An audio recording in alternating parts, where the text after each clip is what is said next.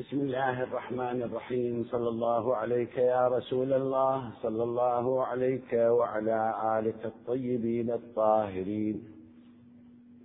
يا رحمة الله الواسعة. ويا باب نجاة الأمة. يا ليتنا كنا معكم سادتي فنفوز فوزا عظيما. أيان تنجز لي يا داح أيان تنجز لي يا داهر ما تعد. قد عسرت فيك آمالي ولا تلد. طال الزمان وعندي بعد أمنية يؤتى عليها ولا يأتي بها الأمد. تمضي الليالي ولا أقضي المرام وهاب. أني ابن عاد فكم يبقى له لبدو فأرخص الدمع من عينين قد غلتا على لهيب جوان. في القلب يتقد وقل ولم تدع الأشجان منك سوى قلب الفريسة. إذ ينتاشها الأسد. يا صاحب الأمر أنقذنا فليس لنا. ورد هنيء ولا عيش لنا رغد طالت علينا ليالي الانتظار فهل يا ابن الزكي لليل الانتظار غدو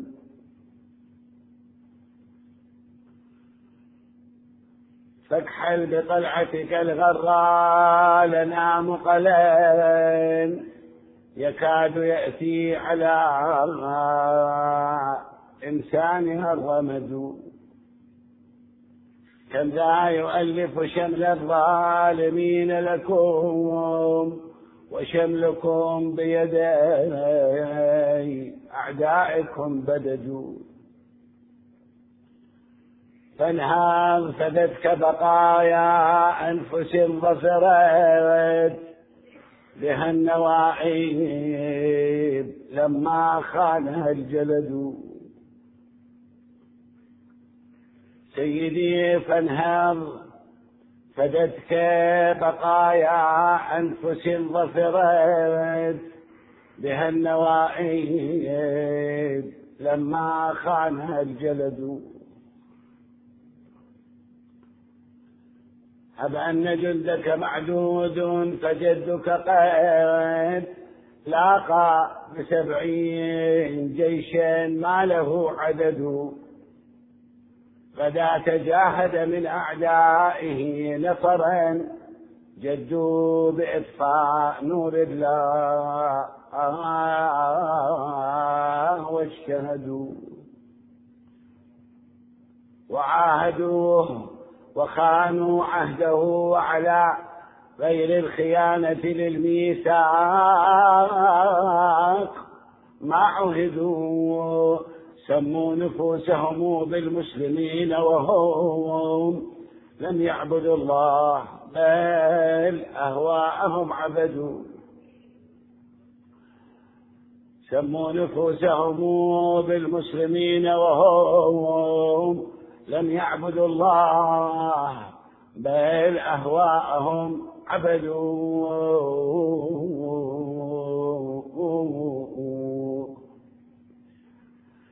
فشد فيهم بأبطال إذا برقت سيوفهم مطروا حتفا وما رعدوا.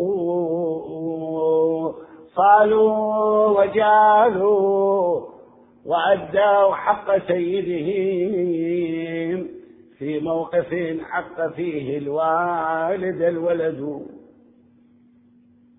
صالوا وجالوا وأدوا حق سيدهم في موقف حق فيه الوالد الولد حتى إذا حميت شمس الضحى اتخذوا من القنا ظللا في ظلها رقدوا وعاد حيرانة المختار منفردة أي بين العدا ليس ما له حام ولا يا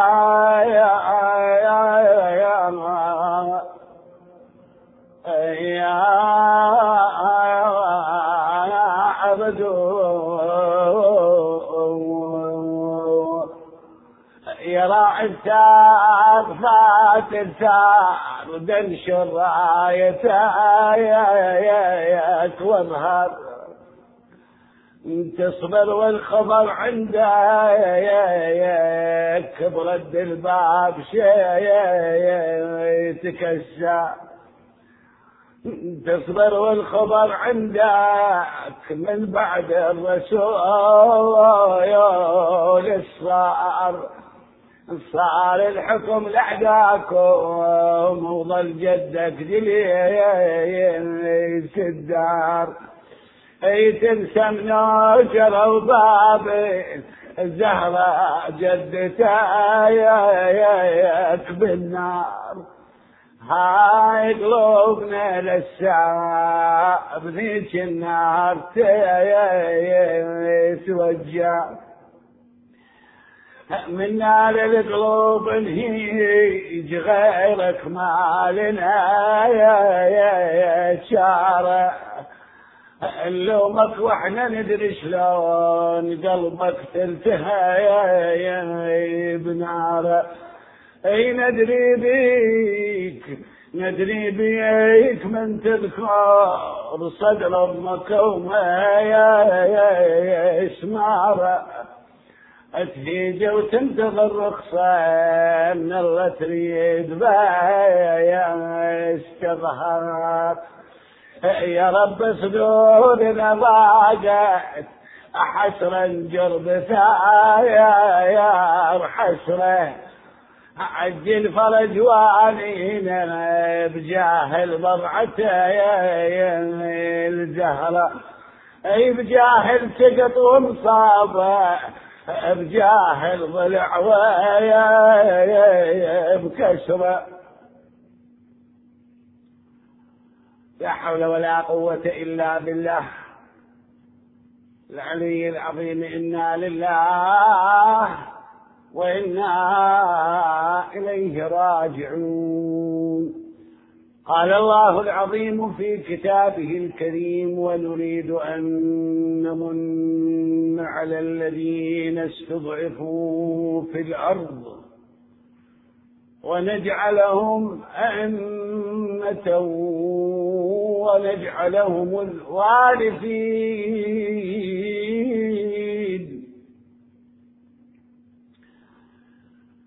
نسأل الله لنا ولكم حسن العاقبة. وأن يأخذ بأيدينا جميعا لما يحب ويرضى. ببركة الصلاة على محمد وآل محمد.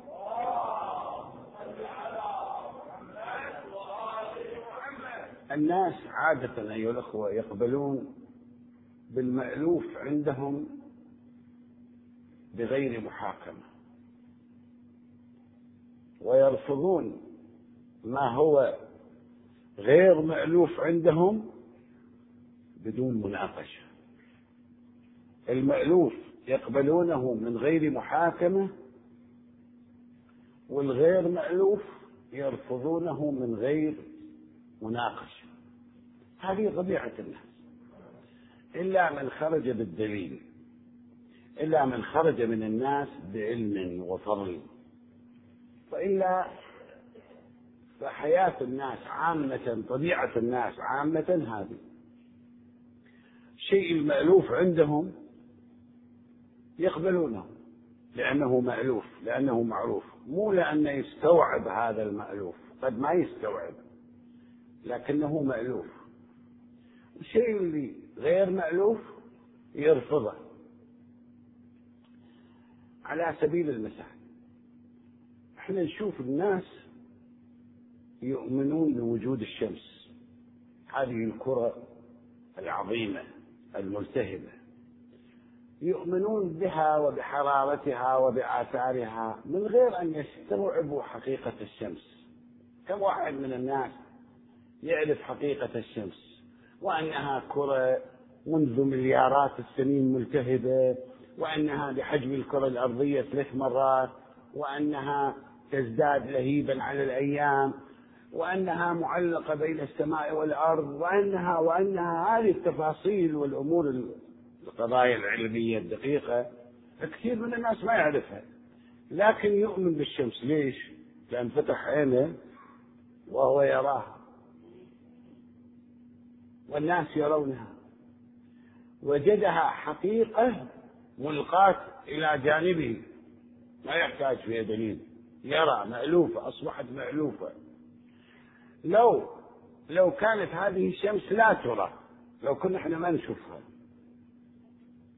وكان يأتي واحد ويقول لنا أن هناك شمس كرة عظيمة ملتهبة بحجم الكرة الأرضية ثلاث مرات فيها لهيب حارق حرارة شديدة والكون كله يحيا بفضل حرارة هذه الشمس وأن عمرها ملايين بل ربما مليارات من السنوات. وأنها وأنها وأنها معلقة بين السماء والأرض. وأن منو كان يقبل؟ منو اللي يتقبل هذه الحقيقة؟ كثير من الناس يمكن كل الناس ما يتقبل إلا واحد عالم عالم بهذه الحقيقة يعني. عنده معرفة. يعرف الأبعاد ويعرف الحقائق. هذه طبيعة الناس. كمثال آخر أيها الأخوة. أضرب لكم مثال آخر. مسلسل التكوين التكوين البشري. هذا الإنسان يكون نطفة في صلب أبيه. ينتقل إلى رحم أمه. في رحم الأم يصير مضغة علقة عظام ثم كشون العظام لحما ثم أنشأناه خلقا آخر. وتنتقل إليه الروح. هذا المسلسل التكوين العظيم العجيب الغريب الناس يؤمنون به. ليش؟ لأن مألوف لأن سمعوه شاهدوه لأن هو مر بهالمسلسل. اللي قبله مروا به المسلسل اللي بعده مروا به المسلسل أصبح مألوفا لكن هو الإنسان نفسه لما تقول لي الله سبحانه وتعالى خلق آدم بدوا من تراب. ما كان نطفة في صلب واحد ثم نزل إلى رحم امرأة وكذا وكذا. ما يقبل. كثير من الناس ما يقبل إلا يكون مؤمن يعني بالله واليوم الآخر يقبل حقائق القرآن. ناس كانوا ما يقبلون يرفضون. لأن أنت ليش تقبل هذه؟ يقبلها لأنها مألوفة. ذيك ليست في مألوفه ما يقبل. أو تحكي له عن عيسى عليه الصلاة والسلام. تقول عيسى ولد من غير أب. الرحم موجود الامرأة الأم موجودة لكن أب مو موجود. رفضوا هذه الحقيقة. كفروا بعيسى. واحد تحيروا في أمره. واحد كفر به. وسب ونسب أمه إلى الفاحشة والعياذ بالله. وأحد عبده من دون الله. ليش؟ لا هذا يعرف الحقيقة ولا هذا يعرف. لا هذا يؤمن إيمان واقعي ولا هذا يؤمن إيمان واقعي. لأن مو مألوفهم. خارج عن مألوفهم. ما يعرف. هذه طبيعة الناس. لما بعث خاتم الأنبياء محمد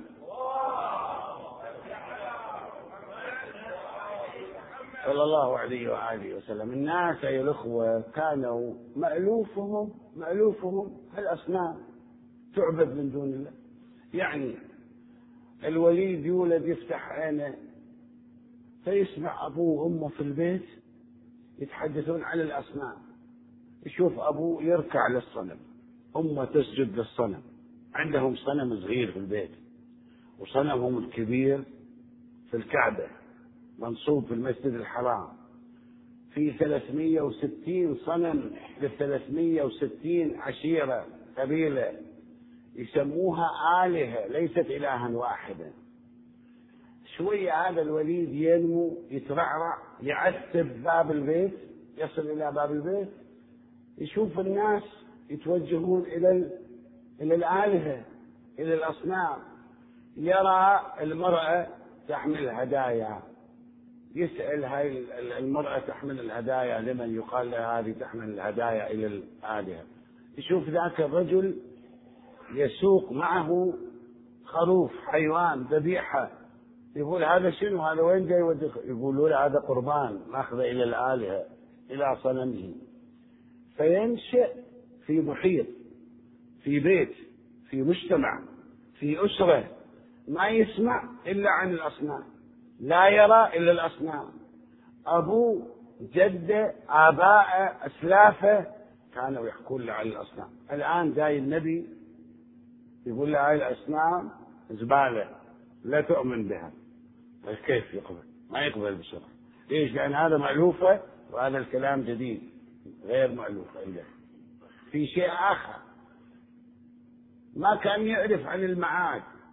هذا الله سبحانه وتعالى يقول له اعبد الله. الله مبدأ. في شيء آخر جزء آخر في الإيمان اللي هو شنو؟ المعاد. يقول له لازم تؤمن بالمبدأ والمعاد بالله والقيامة. أنت تموت ما تتحول إلى تراب وخلاص. لا عندك عالم جديد. تبعث من جديد. الحياة الأصلية هي اللي تبدأ بعد الموت. حياة الخلود بعد الموت. هذه الحياة الفانية هذه الحياة المحدودة. هذه الحياة المؤقتة اللي تنتهي. ذيك اللي تدوم ما تنتهي. ما يقبل يرفض هذا الواقع. ليش؟ لأن مو مألوف. يقول أإذا متنا وكنا ترابا وعظاما أئنا لمبعوثون. أنا صرت تراب. الله يبعثني؟ شلون يبعثني؟ ومن هو الله؟ وكيف يبعثني؟ أنا كيف أؤمن بشيء لا أعرفه ولا شايفه؟ وكيف أعرف؟ يعني أؤمن بحقيقة غير مألوفة هذه أيها الأخوة طبيعة الإنسان. واحد يعيش في محيط مظلم طول عمره فتح عينه عايش في ظلمات. إذا أردت أن تعرف له النور ما يقدر يعرف لأن ما وجد نور. ما وجد نور. النور ليس في مألوفه. فتح عينه في الظلمة. قضية المصلح المنتظر أيها الأخوة قضية الإمام المهدي المنتظر عجل الله تعالى فرجه عينا بنفس الطريقة لازم نتعامل معها. الناس بين رافض لهذه الفكرة وبين مشكك فيها وبين مؤمن. إحنا نخلي المؤمنين الآن نخليهم على إيمانهم. هذول انطلقوا من عقيدتهم آمنوا بالله برسوله بالقرآن فتلقوا ما نقل إليهم الشرع الدين القرآن النبي الأئمة الطاهرون فآمنوا. هذول خليهم. نجي إلى الرافضين إلى المشككين. في كثرة من الناس لا يؤمن بواقع الإمام المهدي. يشكك في كل شيء يتعلق بالإمام المهدي. لكن ما هو منطلق هذا التشكيك ليش يرفض؟ ليش يشكك؟ من وين؟ تقدر تقسمهم إلى قسمين. قسم يشكك بالآلية وبواقع الإمام المهدي لأنه هو مو مألوف كما بينا. ليس من مألوفه واحد يولد ويعيش 1200 عام. هذا غير مألوف عنده فما يؤمن. ما يقدر يؤمن. واحد آخر ما يؤمن جهلا وعنادا.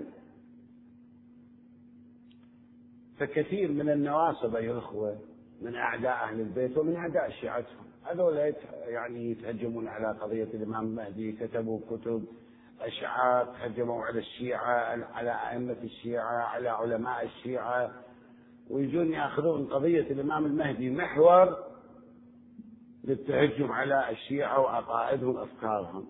هذا حصل ويحصل حصل ويحصل. يعني مثلا شوف خليني أضرب لك مثال.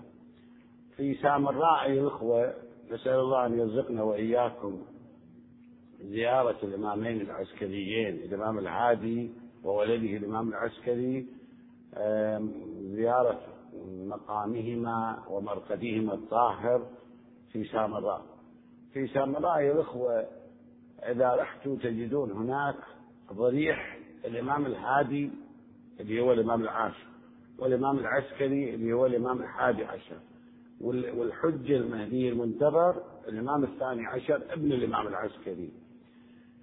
هذا المكان اللي دفن فيه الإمام الهادي والإمام العسكري هذا المكان أساسا كان بيتا للإمام الهادي. الإمام الهادي علي النقي الهادي.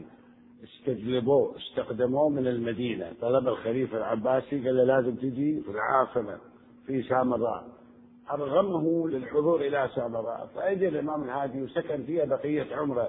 تسعة تسعة عشر عاما وتسعة أشهر. عشرين سنة إلا ثلاثة أشهر. الإمام الهادي ساكن في سامراء عنده عبارة جميلة يقولها الإمام. يقول أنا دخلت سامراء مكرها. لما جابوني إلى سامراء دخلتها مكرها والآن لو يقولوا لي تعال اطلع من سامراء راح أطلع منها مكرها ليش؟ تعال استقريت. يوم اللي دخلتها جابوني مكرها طلعوني من بلدي من بيتي وأسكنوني سامراء مكرها لكن لما استقرت فيها السنوات المتطاولة الآن أنا أتعلق بها صارت بلدي وطني وأحبها. فالإمام لما دخل سامراء الخليفة أراد أن يهيئ له بيت يشتري له قصرا. كان باني قصور عنده قصور. عرض على الإمام قصرا. قال أنا أشتري لك بيت يليق بمقامك قصر كبير فخر. الإمام قال له لو تسمح لي أنا عندي أموالي الخاصة. عندي أموال حلال أموالي لو تسمح لي أنا أشتري بيت بأموالي مو بأموالك. قال كيف يا رسول أنت حر. فراح الإمام اشترى بيتا بمبلغ زهيد مئة درهم 200 درهم. شيء زهيد مبلغ زهيد اشترى بيتا متواضعا سكن فيه الإمام الهادي مات فيه دفن فيه. سكن فيه الإمام العسكري عاش فيه ودفن فيه مات فيه ودفن فيه. في هذا البيت ولد الإمام المهدي المنتظر عجل الله تعالى فرجه وغاب منه من هذا البيت. فهو البيت يعني بيت عظيم مبارك. حوى ثلاثة من الأئمة الأطهار الإمام الهادي والعسكري والإمام المنتظر. هذا البيت أيها الأخوة الآن ضريح الإمامين العسكريين. في هذا البيت يوم اللي اشتراه الإمام الهادي في البيت سرداب سرداب والحين يبنون الناس في بيوتهم سراديب في سرداب صغير. لا زال السرداب موجود. لا زال هذا السرداب موجود.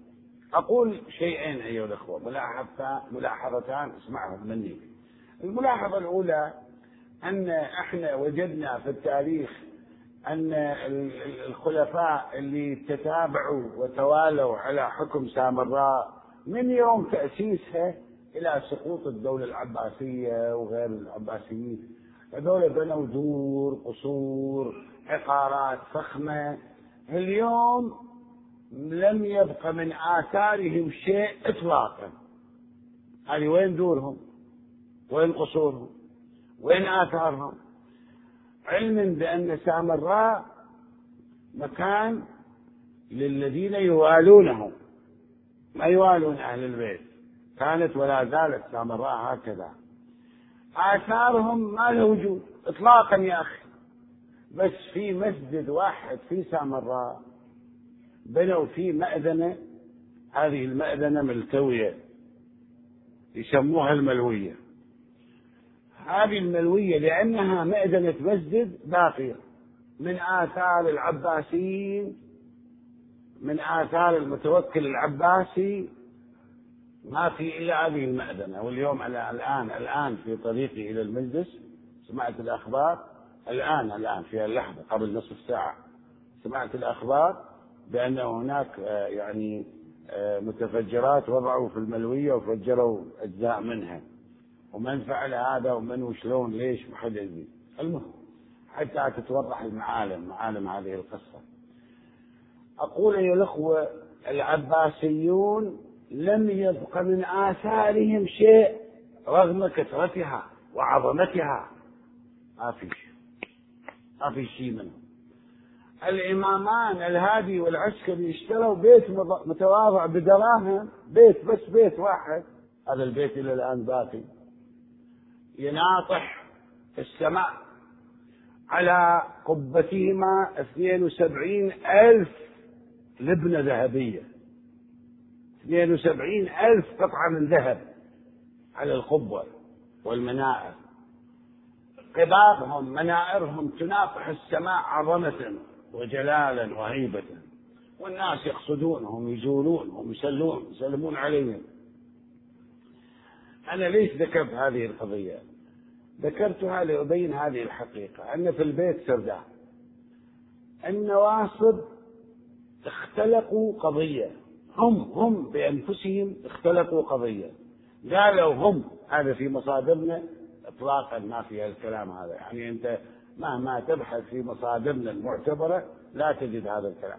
هذه عندهم هم اللي اختلقوا هذه القضية. قالوا المهدي المنتظر الشيعة يقولون لما أراد أن يغيب عن الأنظار نزل سرداب بيته وفي حفرة صغيرة دخل هذه الحفرة واختفى. اختلقوا هذه القضية أنه نزل السرداب ودخل الحفرة وغاب في هذه الحفرة. ثم هم يستهزئون بهذه القضية. كانوا ولا زالوا. السرداب موجود نعم. لكن ما في واحد من علمائنا من الأوائل أو في أحاديث الروايات أنه الإمام المهدي نزل بالسرداب وغاب في الحفرة.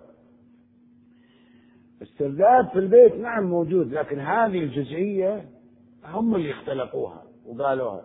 ثم هم يستهزئون بها ويشككون في أصل قضية المهدي بأي وسيلة؟ من هذه الوسيلة. يقول ما آن الاسترداب شاعرهم يقول يقول ما آن الاسترداب أن يلد الذي صيرتموه بزعمكم إنسانا. هذا اللي بزعمكم. كلمة الزعم يعني الكذب الزعم أخو الكذب. يقول أنتم زعمتوا أنه هذا إنسان غاب يعني ينفي الإنسانية كونه إنسان بعدين ينفي الخبر كله يقول هذا زعم كذب يعني. ما آن الاسترداد أن يلد الذي صيرتموه بزعمكم إنسانا؟ هذا السرداب اللي اختفى منه. ما آن أن يلد الإمام المهدي. البعض أيها الأخوة يشكك في قضية الإمام المهدي. أصل الموضوع ولادته من منطلق الجهل والعناد. أيضا هذول لا علينا به في طائفة أخرى تشكك ليس في أصل قضية الإمام المهدي إنما تشكك في آليات ظهوره في تفاصيل حياته. أما أصل القضية فلا يشكك بها أحد. ليش؟ لأنه صحيح مو مألوفهم لكن لما يجي يسمع يقرأ يقتنع. هذا الرسول صلى الله عليه وآله لما كان يشوف ذولا قوما جهلة يقول لهم عن الله يرفض لأن الله مو مألوفة يقول لهم عن القيامة القيامة ليست مألوفهم يرفضون بشدة. 23 سنة يرفضون. فكان النبي يتأذى يتحسر. فالله سبحانه وتعالى يعزيه. شو يقول له؟ يقول له ذلك مبلغهم من العلم. هذا هذا افق افق محدود افق العلمي محدود. في مكان آخر يقول له يعزيه يسليه يقول له فلا تذهب نفسك عليهم حسرات. أنت لا تخلي نفسك تذهب لا تتحسر عليه لا تؤذي نفسك. في مكان آخر يخاطب النبي أيضا يسلي ويعزيه يقول له فلعلك باخع نفسك على آثارهم إن لم يؤمنوا بهذا الحديث. أسفا. يعني لعلك باخع نفسك أسفا. أسفا عليهم. لا تأسف عليهم يا رسول الله. الرسول صلى الله عليه وآله استجاب لنصيحة القرآن. استجاب لموعظة القرآن. ورد عليهم قائلا اللهم اهد قومي فإنهم لا يعلمون. اللهم اهد قومي فإنهم جاهلون. إحنا الآن نكلم هؤلاء أن نقول أنتم لا تعلمون تعال اعلم تعال اسمع تعال اقرأ تعال ابحث. القضية ليست في مألوفك لكن لا ترفضها. اللي يرفض شيء مو في مألوفه بسرعة يرفض من غير مناقشة من غير نظر من غير روية من غير مطالعة من غير علم. هذا يدل على أن أفقه محدود يدل على أنه جاهل. لا تصير جاهل. خليك فاهم. هذه حقائق أتت بها الأنبياء أتت بها الديانات السماوية أتت بها الكتب. هذه ليست حقيقة إحنا نقولها ندعي بها. لا هذه قالها رسول الله صلى الله عليه وآله. أكدها الإسلام. ذكرها عيسى موسى إبراهيم الخليل الأنبياء. روح اقرأ روح طالع. الآن إحنا نشوف هذه حقيقة واقعة. في الديانات السماوية. ما في دين سماوي إلا ويبشر بالمنقذ. ما في دين سماوي يعني المسيحيون يبشرون بالمنقذ. اليهود يبشرون بالمنقذ. والمسلمون أيضا يبشرون بالموت. ولعلنا ولعلنا لو ننظر شوية بأفق واسع لعلنا لو ننظر بأفق واسع يمكن نتفق في هذه الحقيقة. يمكن أقول نتفق. يعني المسيحيون يرون أن المسيح ينزل ويطهر الأرض ويملأ الأرض قسطا وعدلا وتنتشر المسيحية. اليهود يرون أن نبيا من أنبيائهم يسموه. يقول هذا يظهر فيملأ الأرض عدلا ويملأ الأرض يهودية واليهود يعيشون في خير وعافية والناس كلهم يصيرون يهود. المسلمون ماذا يرون؟ ماذا يرون؟ رواياتهم تقول أن عيسى عليه الصلاة والسلام ينزل من السماء. عيسى رفع. وهكذا يقول القرآن. إذا أنت كمسلم تقبل بالقرآن. خليك من الشيعة. تعال خلينا نشوف مصادر المسلمين. أمهات الكتب. نشوف القرآن كتب الحديث. هذه موجودة في القرآن وفي التفاسير وفي كتب الحديث. أن عيسى راح يوم من الأيام ينزل من السماء. وأنه يظهر مع نزوله المهدي من آل محمد.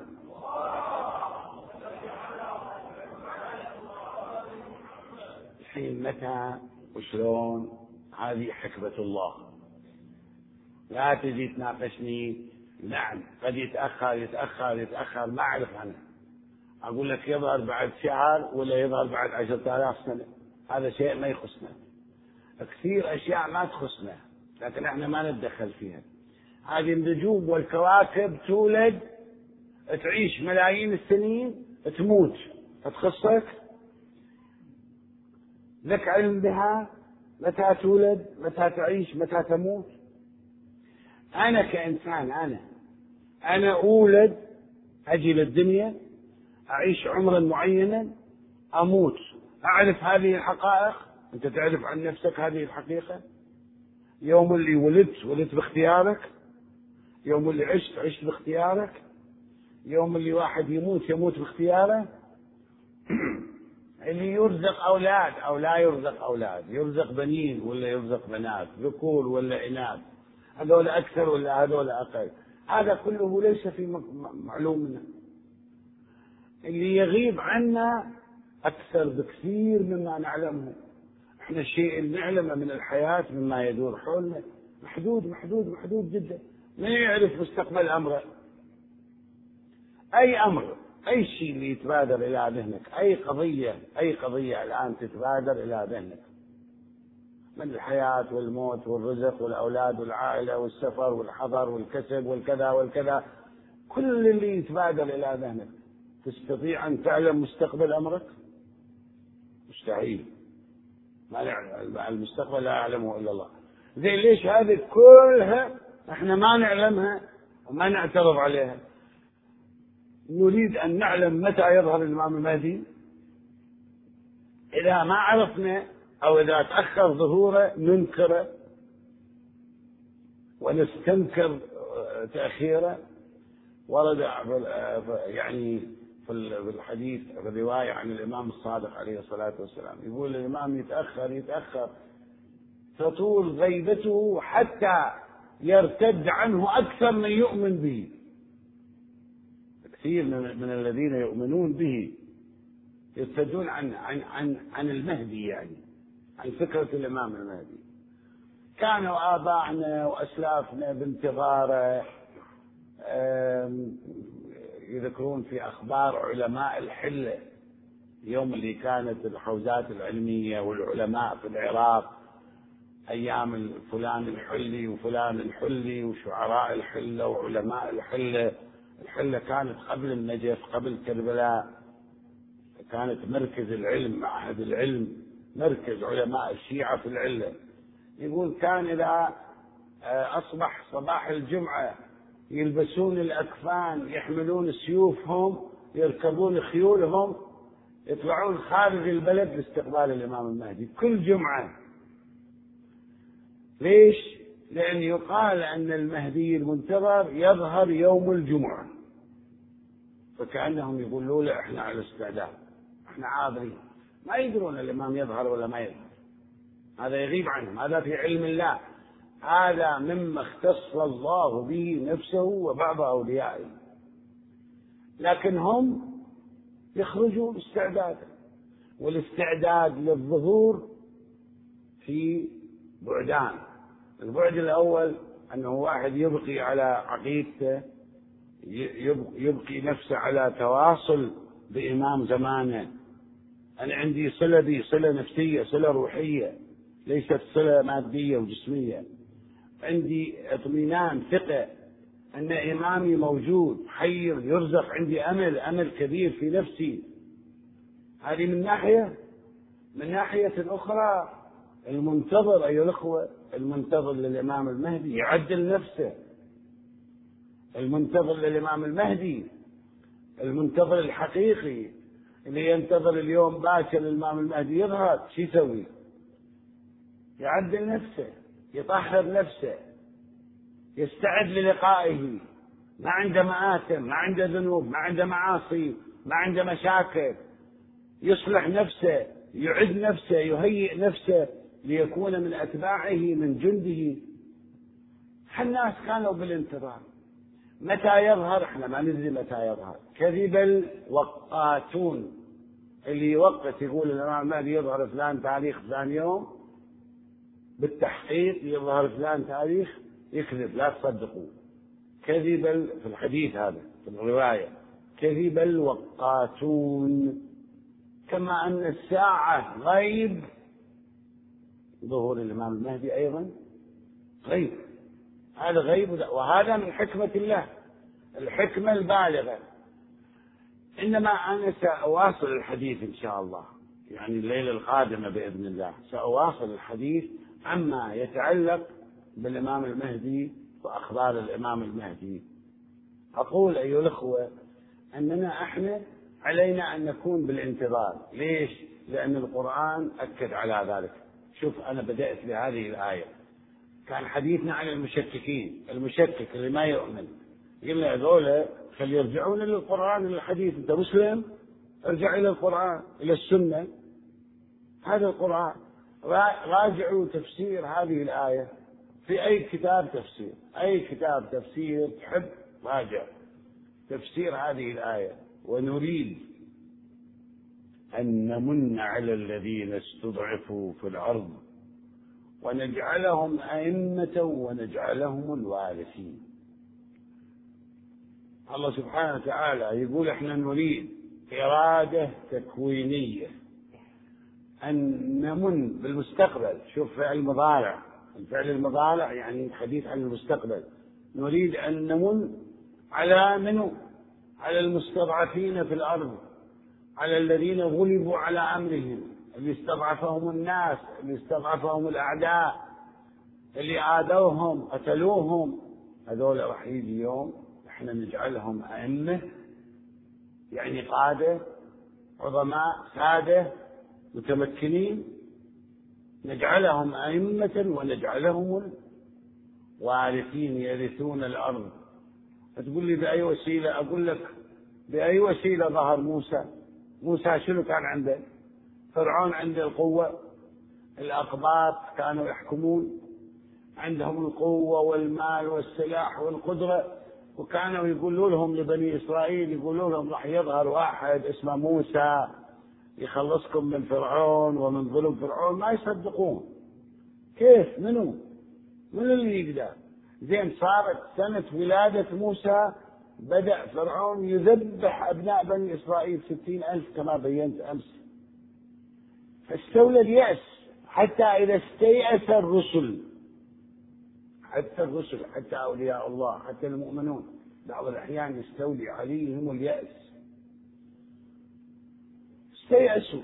لكن الله سبحانه وتعالى لما أراد أن يظهر حافظ عليه أظهره ومنحه القوة.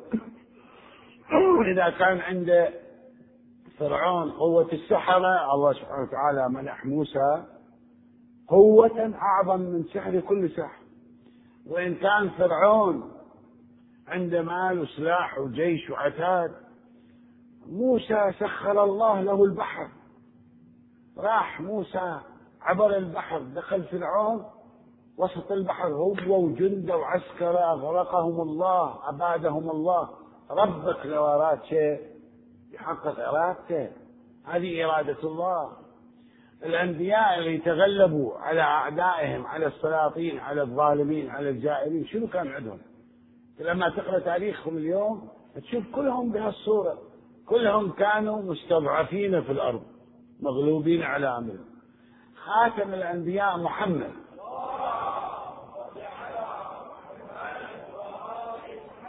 وأنتم تسمعون تقرؤون تعرفون لما ظهر النبي صلى الله عليه وآله شنو كان يملك؟ لم يكن يملك شيئا. مو بس هذا. إنما كان يتيم فقير ضعيف يشكو إلى الله يبكي يقول اللهم إني أشكو إليك ضعف قوتي. ما عندي أنا ما عندي شيء. أنا ضعيف تمام معنى الكلمة.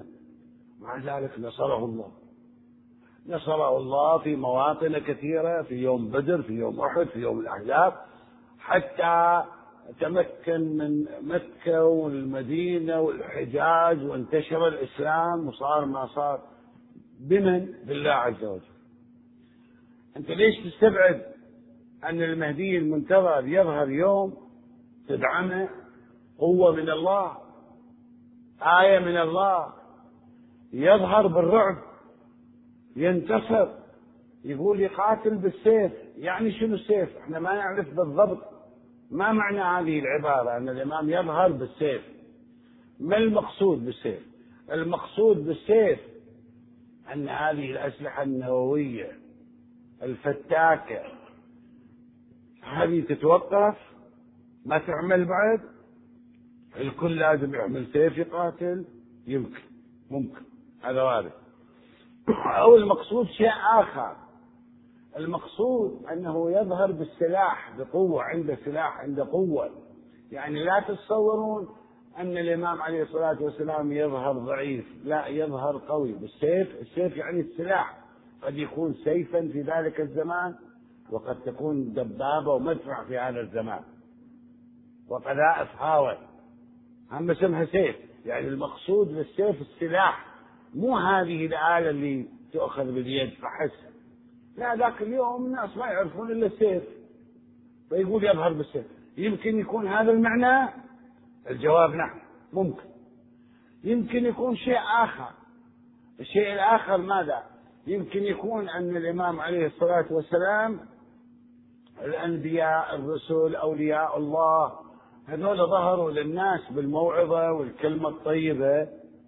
الإمام عليه الصلاة والسلام لا يظهر بقوة عنده قول يعني موسى ظهر ضعيف عيسى ظهر ضعيف إبراهيم الخليل ظهر ضعيف خاتم الأنبياء ظهر ضعيف المهدي المنتظر يظهر قوي بالسيف.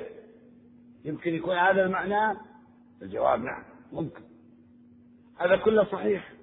إنما إحنا عندنا أيها الأخوة أقول مرة أخرى أقول للمشكك للي ما يؤمن أقول له أنت مسلم ولا مو مسلم؟ يقول لي أنا مسلم. أقول له إن شاء الله مو معاند. ما تبي تغيظ الشيعة؟ ما تبي تقول أن الشيعة يؤمنون بالمهدي؟ فإذا أنا أرفض. الشيعة شو يقولون إحنا لازم نكون ضدهم. وهذه مشت مدة أيها الأخوة. مع الأسف مع الأسف مع احترامنا للكل. هذا يعني يعز علينا. يحز في نفوسنا أن يكون يتعاملون معنا بهذه الطريقة. هذه وردت أيها الأخوة وأنا لا أريد أن أذكرها بالتحديد حتى يطول حديثي لكن هذه وردت. يقول علماء كثير من العلماء يقول شوف الشيعة شو يسوون؟ أنت اصنع ما يناقضهم. شوف شو يقولون؟ أنت قول ما يناقضهم. شنو يؤمنون به؟ أنت يقول هذه وردت. أيها الأخوة هذه وردت. يعني تحب روح اسأل عنها تأكد منها. يقول ورد. هذا واحد من العلماء الفقهاء الكبار المحترمين. يقول ورد استحباب لبس الخاتم وين؟ في اليمين. لكن هو يقول يقول لكن لأن الشيعة يتختمون في اليمين فالآن الأفضل لنا أن نتختم في اليسار. يعني هو يقول استحباب التختم باليمين هذا وارد عن رسول الله. لكن أنتم يا جماعة خالفوا رسول الله والبسوا في اليسار تختموا في اليسار. ليش؟ لأن الشيعة يلبسون يمين حتى لا تتشبهون بهم. وهذا ما يجوز هذا تشبه باليهود والنصارى يعني. هذول أشد من اليهود والنصارى. هذا رأيي. أمثال هذا الكلام من هالقبيل كلام نجده كثيرا مع الأسف. مع الأسف. ونأتي نتمنى أن يأتي يوم لا يقال مثل هذا الكلام لا يتداول مثل هذا الكلام. البعض أيها الأخوة مسلم لكن لأن الشيعة يقولون بقضية المهدي يعتقدون بالمهدي وبظهور المهدي وأنه حي يرزق يريد أن يغيظهم يريد يخالفهم.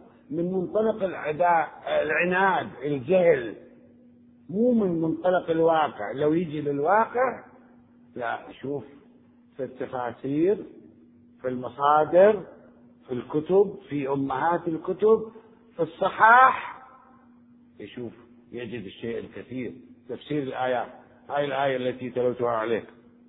ونريد أن نمن على الذين استضعفوا في الأرض ونجعلهم أئمة ونجعلهم الوارثين. الآية الأخرى هو الذي أرسل رسوله بالهدى ودين الحق ليظهره على الدين كله ولو كره المشركون. الآية الأخرى وعد الله الذين آمنوا منكم وعملوا الصالحات ليستخلفنهم في الأرض كما استخلف الذين من قبلهم وليمكنن لهم دينهم الذي ارتضى لهم وليبدلنهم من بعد خوفهم أمنا يعبدونني لا يشركون بي. والآية الرابعة والخامسة والعاشرة والعشرين راجع راجع سماحة المرجع السيد صادق الشيرازي عنده كتاب كتاب قديم يعني طبع قديما يوم اللي كان هو في الكويت. كتاب جيد حقيقة لطيف جيد. اسمه المهدي في القرآن. يجمع فيه الآيات المؤولة في الإمام المهدي من مصادر غيرنا مو من مصادرنا. من مصادر غيرنا. شوف وشوف المصادر هنا. هذا القرآن. بعد القرآن أحاديث رسول الله. في حديث أيها الأخوة الكل يحفظه. أقول الكل يعني كل العلماء كل الفقهاء كل أرباب الحديث يعرفوا يقول قال رسول الله صلى الله عليه وآله لو لم يبق من الدنيا إلا يوم واحد لطول الله ذلك اليوم حتى يظهر حتى يظهر فيه رجل من ولدي اسمه اسمي كنيتي كنيته كنيتي كذا كذا صفاته مذكورة ها فشي يسوي؟ يملأ الأرض قسطا وعدلا بعد أن ملئت ظلما وجورا. في الحديث الآخر المهدي من ولدي. في الحديث الآخر المهدي من ولد فاطمة. زين العابدين صور زين العابدين وهو أسير. يعني مو مو قاعد في المدينة وفي ديوانيته. وأطراف الشيعة والمؤمنين والأخيار قاعدين معاه وجاي يكلمهم.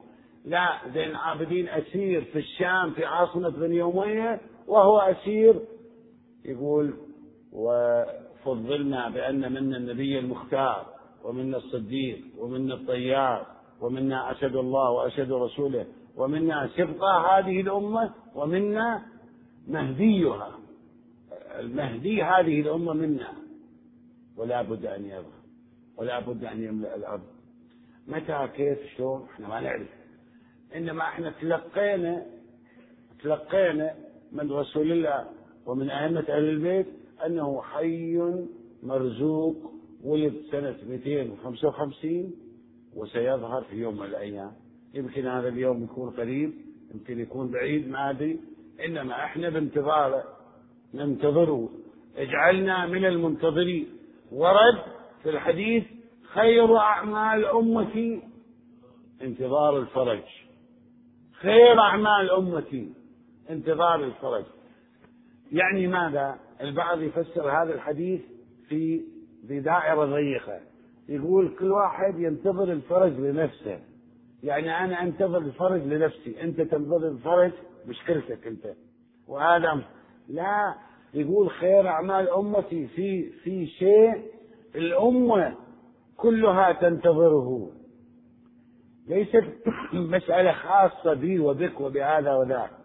خير أعمال أمتي الأمة عندهم عمل خير أعمالهم. وهو شنو؟ انتظار الفرج يعني انتظار أن يفرج الله عنهم بالمهدي المنتظر.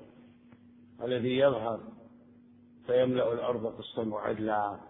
بعدما ظلمت بعدما ملئت ظلما وجورا.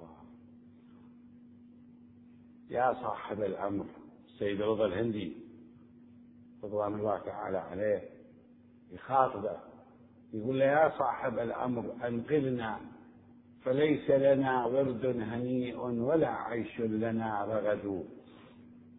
طالت علينا ليالي الانتظار فهل يا ابن الزكي لليل الانتظار غدو؟ فاكحل بطلعتك الغراء لنا مقلا يعني كحل عيونه كحل عيوننا بطلعتك البهية. فاكحل بطلعتك الغراء لنا مقلا يكاد يأتي على إنسانها الرمج. فانهض. فانهض بدتك بقايا أنفس ظفرت بها النوائب لما خانها الجلد ثم شوف شو يقول. يقول هب أن جندك معدود. يعني سيدي يقولون جندك لما تظهر 313 وسنذكر هذا الموضوع غدا إن شاء الله. يقول هب أن جندك معدود. فجدك قد لاقى بسبعين جيشا ما له عدد. جدك الحسين ظهر بسبعين أنت عندك 313 طبعا هذا عتاب يعتب على الإمام ولا الإمام ينتظر أمر الله. على شغل بعسكره وجيشه قلة ولا كثرة. هب أن جندك معدود فجدك قد لاقى بسبعين جيشا ما له عدد. إلى أن يقول صالوا صالوا وجالوا وأدوا حق سيدهم في موقف عق فيه الوالد الولد. حتى إذا حميت شمس الضحى صار الظهر يعني يصف أصحاب الحسين أتباع الحسين شهداء الفضيلة. يقول لما صار ظهر يوم عاشوراء ماذا جرى عليهم؟ يقول حتى إذا حميت شمس الضحى اتخذوا من القنا ظللا في ظلها رقدوا وعاد ريحانة المختار منفردا بين العدا ما له حام ولا عبد هووا ما بين من قطع وريده هووا ما بين من قطع وريده وقع راسه وبين الطاحة ايده وبين مشبح برمية شديدة وبين الصار للنشاب مكوار آه أي أهل الشيم هذا معكم أي أهل الشيم هذا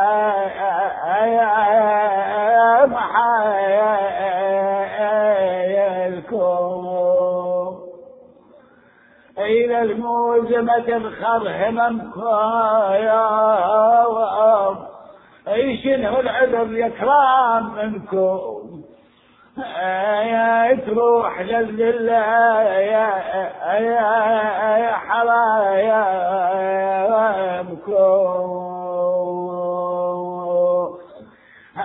لما رأيت سبط أصحابه الوفا قتلوا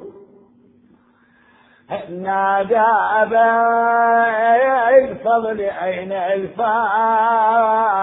البطل وأين من دنيا الأرواح قد بذلوا بالأمس كانوا معي واليوم قد رحلوا وخلفوا في سويد القلب نيرانا أي نذر علي لئن عادوا وإن رجعوا.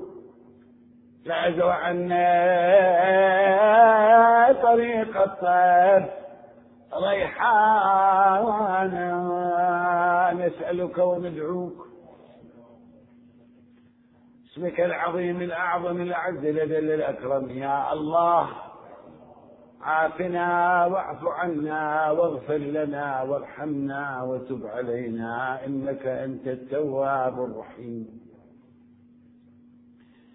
توفنا مسلمين وألحقنا بالصالحين. اللهم آمنا في أوطاننا. لا تسلط علينا من لا يخافك ولا يرحمنا. اللهم اجعلنا من أنصار الحجة ومن أتباع الحجة. اللهم أرنا الطلعة الرشيدة والغرة الحميدة واكحل نواظرنا بنظرة منا إلى وليك. اللهم إنا نرغب إليك في دولة كريمة تعز بها الإسلام وأهله وتذل بها النفاق وأهله وتجعلنا فيها من الدعاة إلى طاعتك والقادة إلى سبيلك. وترزقنا بها كرامة الدنيا والآخرة.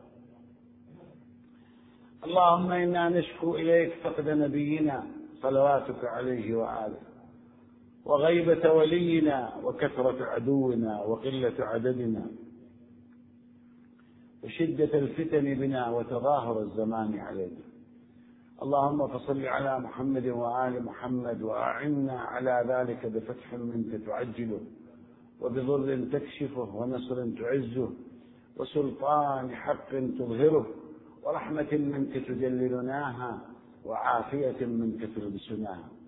اللهم اشف مرضانا المرضى المنظورين المريض المنظور المريضة المنظورة. اللهم ألبسهم ثوب الصحة والعافية. اللهم اشف أمراضنا اجعل عواقب أمورنا خيرا وفقنا لما تحب وترضى. من أوصاني بالدعاء جماعتي الحاضرين المؤسسين لهذا المأتم تقبل عملهم واقض حاجاتهم وإلى أرواح المؤمنين والمؤمنات ثواب الفاتحة قبلها الصلوات.